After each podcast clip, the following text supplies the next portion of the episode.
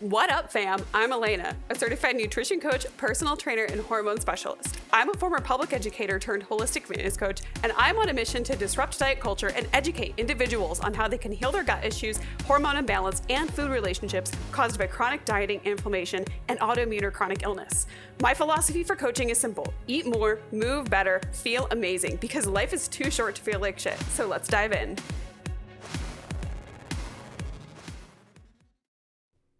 Welcome, welcome everybody to another episode of What the Funk. I'm Elena, your host. Thank you guys so much for being here today.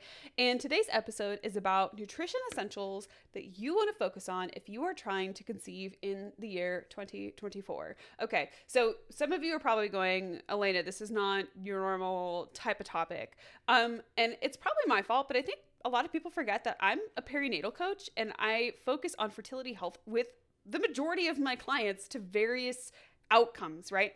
Um, fertility health not always necessarily being I'm trying to get pregnant. Fertility health just being having an understanding of what's going on with the reproductive system, being in tune with it, knowing what's going on, and knowing how to support it, right? Fertility health doesn't necessarily mean that you're trying to conceive. It just means that you're trying to have a focus on what your body's natural processes are and having a good grasp on what they are, what they look like, and how to support them to the best of your ability. And um, I think a lot of people too forget that I'm perinatal certified. And so I have clients that have come off of birth control and they've conceived, and I've coached them through their pregnancy and postpartum. And that's quite cool journey to go on with somebody. Um, it's one of my favorite things to do is to help people get more in touch with what is actually going on with their female reproductive health because we're so uneducated about it from such a young age.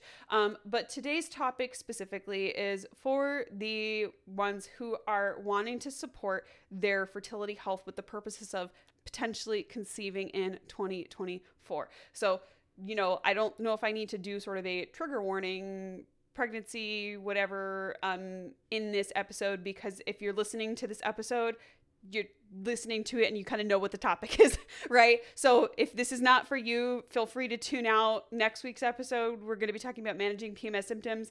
But if this is for you today, I'm glad that you're here. So just some general concepts. Um, when we talk about fertility and trying to conceive, about 15% of couples will struggle to conceive, but only 35% of that is contributed to female infertility. Um, and so this is not necessarily like a if you don't do this, you're not going to conceive. This is just one of the many factors that could be contributing to potential struggles or successes with conceiving a pregnancy. Um, nutrition is continuously being cited more and more um, with contributions to fertility outcomes, especially when it comes to ovulation specifically. So, supporting healthy progesterone and healthy um, ovulatory cycles on a consistent basis with a body that is healthy enough to be able to conceive. And I want to be very clear here. I'm not going to be telling you to completely demonize entire food groups, but we also have to have a very real conversation that the concept of balance and being healthy and being able to sort of make indulgent food choices, regardless of whether you're trying to conceive or not, has really kind of gotten skewed, right? So I feel like we went diet culture in like the 90s and 2000s and then we went super low calorie for a long time and now people are kind of coming out of that and realizing that their body size does not have any weight specifically um, on their worth no pun intended there but their body size and their body shape has no direct impact on their self-worth or their value or their ability to be a whole human deserving of all of the good things in the world and that's a magical thing. But it doesn't mean that we can ignore what our bodies need from a basic health standpoint.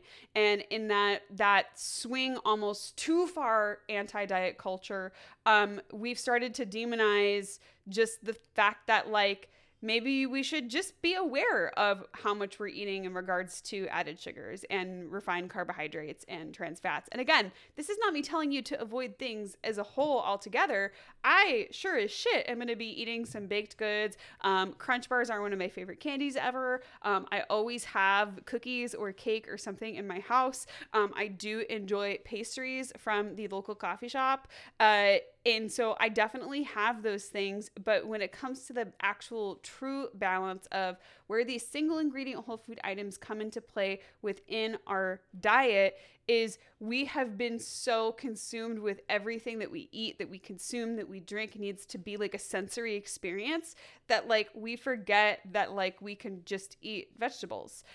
I don't know about you guys, but like I had breakfast this morning and I made like venison and eggs with vegetables and Brussels sprouts and put some happy salt on it and then made some crispy potatoes. And those are all really good things to eat. And I thought it tasted fucking fantastic. Like that for me was a sensory meal all in of itself. It was super enjoyable. Um, but again, that's not what like oh, it's healthy and so you're on a diet because you ate a vegetable. No, I just don't want to like get sick when I'm like 50 or 60. Like I'd rather like live very healthily into my later years in life and I would rather really have a lot of energy now and really enjoy my 30s and eventually my 40s. And that means that not every single food that I'm going to be eating is coming out of a package. That means the majority of the foods that I'm going to be eating are going to be single ingredient whole food items steak, chicken, salmon, potatoes, rice, asparagus, Brussels sprouts, broccoli, sweet potatoes, right? But again, that doesn't mean that there's not room for other stuff. It just means that we have to bring an awareness. So, things that can have a negative impact on our body's ability to produce healthy progesterone levels and support healthy ovulation is trans fats, refined carbs, added sugars, okay? Why is this? Okay, so we're already in a high stress society, we're already in a high stress life and world and social media and everything like that. What happens when we eat too many of these foods, not eat those foods in general, but when we have too high of a percentage of those foods into our diet, okay, is that it causes our body to deal with more inflammation than it otherwise might be dealing with. And when our body is struggling to manage inflammatory response within our system, it's going to cause issues with cortisol production. Those issues with cortisol production will have a negative impact on progesterone levels, which will not only negatively impact ovulation, but it will also impact the uterine lining. People don't realize that healthy progesterone levels can have a direct correlation to whether an embryo will implant into the uterine lining or not. If your progesterone levels are not where they need to be, that uterine lining is not going to be healthy and thick enough in order to support an implanted embryo, fertilized embryo, and thereby conceiving a pregnancy. And it's going to potentially put people at risk for even miscarriage earlier on in pregnancy if progesterone levels aren't where they need to be. Um, and so by supporting a high nutrient dense diet that has a lot of omega 3 fatty acids and even some plant based proteins in the mix, right? Okay, if we're talking about trying to mix things up and you don't want to be bored with food, um, I, I, I hate that, like, when people think about eating simple foods, people go, well, I'm never going to enjoy food ever again. You will. You just have to be willing to shift your mindset around it and learn how to cook it in ways that are enjoyable, right? Like I said earlier, my skillet this morning that I made in my cast iron pan. Oh, man, that like I don't want to go to IHOP. I want to make breakfast in my own kitchen because it's going to be so much better. Anyway, I digress. Um, we really want to introduce a lot of solid, really healthy foods into our diet. Our diet not meaning something that you're doing in order to put yourself in a smaller body or lose weight. Your diet just being the food choices that you make over the course of a day. Like that's your diet, the food that you eat, regardless of whether it's a calorie deficit or calorie surplus, right? So, um, omega 3 fatty acids, in order to get more of those into your food intake across the day, um, we can take a look and turn our eyes to like a Mediterranean based diet, okay? Something that's really high in vegetables, lots of fruits, lots of healthy fats, and single ingredient carbs versus like refined carbs. Again, refined carbs are not bad. I'm gonna go make cookies later today. like that's a refined carbohydrate is processed flour, right? Or for my case, gluten-free flour. Um, and this can um, be a really great sort of jumping off point. And so, what I'll actually do is I'm going to go ahead and link um, into the show notes below a food list that would be aligned with a Mediterranean style diet. I'll give you guys that resource. But the other thing that I like to tell people and why I kind of recommend this as a style of eating where 85 to 90% of your foods should maybe come from this food list is that it's very easily searchable. It's an extremely popular anti inflammatory style of eating, and it's something that I recommend with a lot of my clients who struggle with inflammation. And it's also very flavorful, right? The Mediterranean style of eating has a lot of really amazing flavors within it and a lot of variety, and it's very easy to find recipes and things to make with that align with that style of eating and so it's very accessible.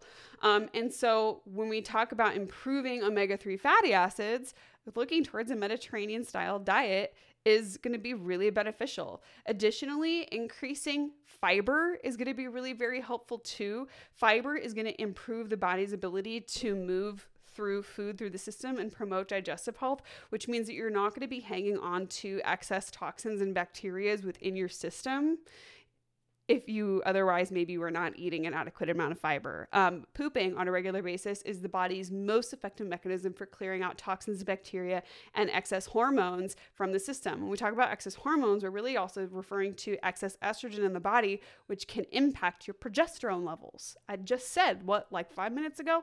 The progesterone is so key, not just to healthy ovulation, but having a healthy uterine lining. So making sure that you're having regular bowel movements and by eating enough fiber within your diet to help promote that is going to be really beneficial to supporting fertility health and additionally fertility outcomes. So, kind of the bottom line here is a standard American diet with all of the processed stuff, all of the fried foods, all of the refined carbohydrates, the added sugars can really negatively impact not just their metabolic health, but also impact ovulation. And that either it's going to support or hinder progesterone, whereas focusing on an anti inflammatory style of eating and also using proper stress management, which I haven't even talked about yet, can improve fertility outcomes. Now, I will say, one of the most annoying things that people say when somebody is trying to conceive is just don't stress out about it. It's going to be fine. And like that's like way easier said than done. So, while you might not be able to necessarily like flip that switch off in your brain when it comes to reducing stress, and again, cortisol management, poor cortisol management will negatively impact progesterone levels, which you need enough of to ovulate effectively, have have healthy ovulatory cycles, as well as potentially conceive and then protect that pregnancy during the early stages. Poor cortisol management will have that negative impact. So while you might not be able to flip that switch off in your brain, when it comes to trying to conceive because it can be stressful. Um, if you allow yourself to promote daily practices that prime and turn on that rest and digest system within your body, daily stress management in the form of meditation, yoga, grounding, morning sunshine, taking walks, regular exercise, that's going to also have a positive impact on fertility outcomes. Okay. Other couple other lifestyle factors smoking, alcohol consumption. I, I, think by now we all know that smoking in and of itself is not amazing. Um, even like with like weed, like smoking weed, like is not nearly as horrible as like smoking cigarettes from like a health standpoint but that smoke inhalation is still not super helpful for people. So like get an edible. Like it's fine. I use edibles. It's fine. Um but like using those versus like outright smoking granted uh i'm not promoting people to go take edibles to support fertility health. I'm just saying as general lifestyle factors that could potentially either have a benefit um, or a negative impact on your overall health and your overall health in the big picture will sort of down down trickle into your fertility health. Um, and then alcohol consumption as well. Um, so, and then stress management. So, regular exercise, anti inflammatory diet, proper stress management um, will all be super, super helpful to improving fertility outcomes if you're trying to conceive in 2024. Um, additionally, helpful supplementation 5,000 IU daily of vitamin D Lots of people are deficient and taking a little bit of extra vitamin D. You don't need to wait for like a lab test to tell you to take more vitamin D. Um, you could just probably add some in and it's going to be totally fine. Just keep in mind if you're on thyroid medication with that vitamin D, that you wait at least four hours before taking it and take that vitamin D with um, some zinc and magnesium, ideally within a multivitamin, and have a meal with it because it is a fat soluble vitamin um, to get the most bang for your buck there. And then also um, folic acid. So either getting a multivitamin that has adequate folic acid in it or adding in a folic acid supplement in addition to your multivitamin can also benefit your fertility health, specifically with trying to conceive. All right. That was a lot of information, but hopefully it was simple information that you can implement immediately tomorrow to support your fertility health journey. If you have any questions, you guys, my DMs are always open. I'd be happy to chat with you. Um, and if you did enjoy today's episode, you guys know the drill. Take a screenshot, post it on your stories, tag me on Instagram at elena.m.fit, and I will chat with you guys on the next one. Thank you so much for tuning into the What the Funk podcast. Be sure to leave a rating and a review, and don't forget to take a screenshot. Tag me on Instagram. My handle is at elena.m.fit. I would love to hear what you want to hear on the podcast. I do respond to DMs. I would love to talk with all of you. I'm so excited for you being here today. Thank you so much for the support, and I will see you next time.